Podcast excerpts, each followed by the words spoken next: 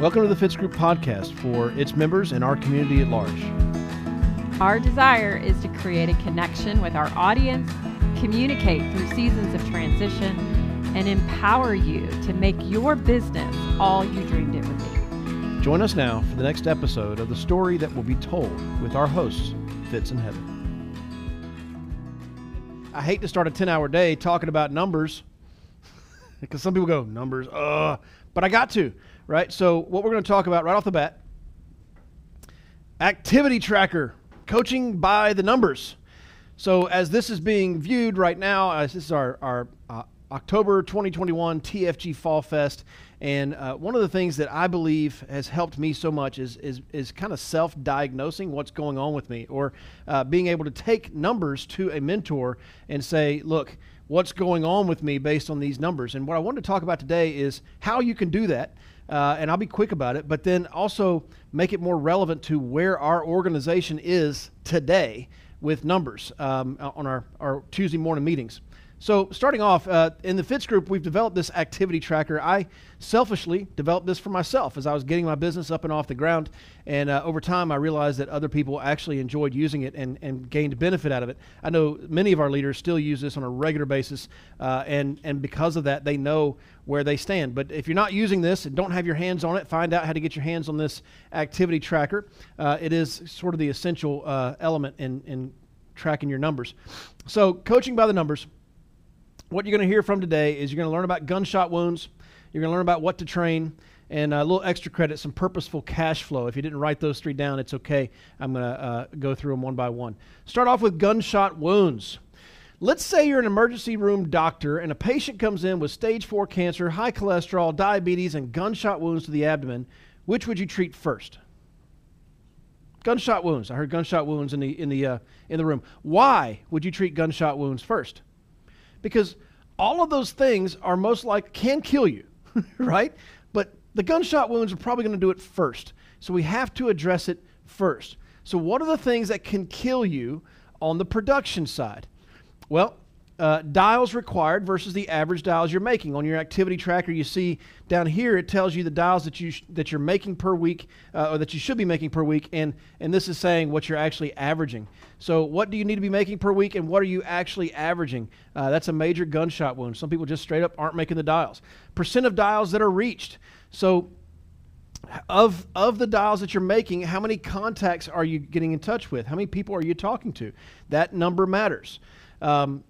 Percent of contacts that book an appointment. So moving through the spreadsheet, the next column is appointments. So of the people you spoke to, how many people are you actually booking an appointment with? And we see two lines here starting to form, current ratio and baseline ratio. Current ratio is what you're experiencing. This is a blank activity tracker, so that number is 0. Baseline ratio is what you should experience, the minimum of what you should experience. So here you should be booking 50% of your conversations into an appointment. How are you doing on that? Another gunshot wound is percent of appointments that actually sit. So of the appointments that you book, how many actually do you sit down with? You cross the threshold into their home, or they answer the phone when you're doing the over-the-phone call, over-the-phone sale. 75% is how much should actually sit down with you. They should show. And then of the sits that you sit down with, how many actually write an application? We expect 100%. That's not to say you close every sale. It's to say you go on this appointment, don't close them. You go to the next appointment and you write husband and wife. That was 2 appointments and 2 applications. It wasn't necessarily an app in every home, but it should average out to be about 100%, which means oftentimes we're writing multiple apps in a house, not just the primary breadwinner, but we're writing the secondary breadwinner and the kids, and oh, grandma and grandpa were over, and we wrote them a policy as well. We came out of that house with 6 applications. Happens all the time. So what are the things that can kill you on the building side? On the building side of the activity tracker, interviews required versus average interviews booked. So looking at the activity tracker, how many interviews do you need every week in order to hit your goal? And how many are you actually averaging? I can tell you right now, my own personal numbers, I need more. Right now, my interviews that I need per week is higher than my average, which means I'm not hitting my recruiting levels that I want to hit. For my own stuff, I track these numbers. I know right now my average here is below that number, and that's not going to equal success. So I know to fix it. Percent of interviews that sit. So of the interviews that you book, how many did you actually do, right? They answered the phone on the interview time, or maybe you met them at a coffee shop, but the interview actually held. Percent of sits that fast track. So of the people that you sit with, how many did you get their basic background onboarding information? And then percent of fast tracks that actually contract. So of the people we got their onboarding information, how many of them finished contracting with at least one of our carriers? I know it's a lot of information coming at you in a fire hose right now and digesting it, but I promise you it's today, if you're not familiar with this, it's meant to be an introduction to it, and you'll get comfortable with it the more you play with it. And then ultimately, how many contracts you're getting a first app from? Of the people you contracted with at least one of our carriers, how many of them are turning in their first application? So recently, and I've done this training 1,000 times, that's an exaggeration, maybe a dozen. And a lot of times at this point, I go through our leaders' activity trackers and say, here's what the leaders look like, at least at one time. And some were good, some were bad, and they're still in the PowerPoint. I just hid those slides. I can come back to them another time. But just recently, we were having a conversation, Heather and I were having a conversation about our Tuesday morning sales meeting, TFG sales meeting on Tuesday mornings, 10 to noon, 10 to 12, 10 to 11:30 Central Time on Tuesday mornings. And on those Tuesday mornings, the agents that are participating on that call, they report their activity numbers. Now, not everybody reports their activity numbers, but those who do, we compile it into a spreadsheet, and that's ultimately in our sales meeting who we hear from that day as far as the top five, any brand new producers turning in their first apps. But we just started noticing some trends recently, and Heather said, hey, have you ever taken those Tuesday morning numbers and dumped them into an activity tracker to see what that looks like, to see what the problem is? I said, no. 20 years at this, never occurred to me. So I'd real quickly dump the numbers in there, and this is what it looks like. So this is the production side. We'll see the building side in just a second. So when I'm looking at this, and basically what you're doing to figure out, now I don't, that the average dials here, because this is an organization we're looking at. This is maybe, on average, we have 40 or 50 people that turn in their activity. So we're looking at the activity compilation of 40 or 50 people. I don't know, the average is not going to matter on the dials. The percentage of contacts, how many dials you make and actually speak to, 15%, it tends to be the number. And you can see this is the last 13 weeks. Now, the next column is appointments. So of the people we're speaking to, how many appointments are we booking? We're booking 48%. So now here's how you know what thing is killing you. Where's your gunshot wound? Treat that like a fraction in school. Anybody got a calculator? Every phone has a calculator these days. What's 48 divided by 50? 96. So if the test was worth 50 points and you got 48 points on it, that's a 96. That is an A, baby. I am proud of my kids when they come home with that 96. I'm like, good work. You did well, right? So that's an A.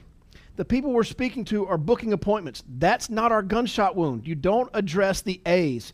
You get the failing grades better, right? So now we look at this next column, the sits. Of the appointments that we're booking, how many are actually showing? 66%. What's 66 divided by 75? 88. That is a solid B plus, man. Ain't nobody upset about an 88 around here. That is, listen, you're getting good grades. You're an A-B student, man. All right? Next column. Oh, this math's going to be easy. Of the appointments that we sit on, how many apps are we getting? 61%. That's a 61 out of 100. That's a failing grade, okay? Oh, yeah. See, I highlighted it. This here is our problem, and that's really what, as far as this being the Fall Fest day, that's really what we said was this is the word impetus. That's the agenda that we're doing today is because of this number right here. Because if you can move the needle just a little bit on this number, if instead of 61% you're at 71%, you know what you are? Or if you're a football player in high school, you get to play on Friday. That's what that means. If you can get that to a 71, you're not on academic probation, right? Right here, you got an F, so you can't play. If you're trying to graduate college, if you get this to a 71, just like that, you get to graduate as opposed to coming back in the summer and doing that course again. So we've got to address that issue.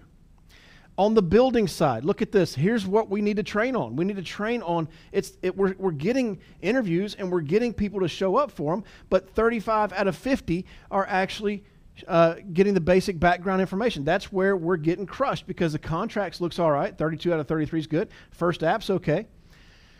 So that's what we're doing today. We're talking about how to increase our app rate per sit. How can we write more applications per appointment that we're sitting on? Purposeful cash flow. Look, I'm going to highlight this for you. Referrals, 56%. We expect 5 referrals for every application. We're going to talk about referrals today and how to get referrals. So that's a big deal. That you move the needle there, you increase your profitability like crazy. This purposeful cash flow, anytime an agent's coming to me and they're writing good production, but they're complaining about their cash flow, 100% of the time, it is because of these categories right here. It's the referral numbers suck and their annuity apps are terrible. Look, we're getting 2%. That's less than one annuity for every 10 applications of life insurance that we write. The life insurance companies expect us to get 5 to 6 annuities for every life insurance app we write. We're getting less than one. I'm hoping if we can just get one, could you imagine what your cash flow would look like? Look, we $690,000 in premium. If you did 10% of that, 679 life apps, if you did 67 annuities in this 13-week period, 67 annuities, that affects everybody on this call. 67 annuities multiplied by the average annuity of $50,000. You're talking $3 million? Is that over $3 million? And if you want to multiply that by 4% commission on that, does that change your life? Yes, it does. And that's just for a quarter. That's just 3 months. Whew.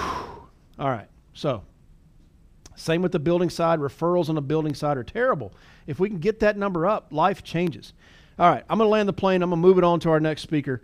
But I just wanted to start the meeting off today talking about this because this really is being able to diagnose your problem, being able to track your numbers and take it to a mentor and have them help you diagnose. It can drastically change your cash flow and change your lifestyle and change everything for the better. And that's what we're doing here today in the Fall Fest is really trying to address all of these numbers that you're seeing up on the board. So if you need me, my contact information is behind me, and hope to talk to you soon.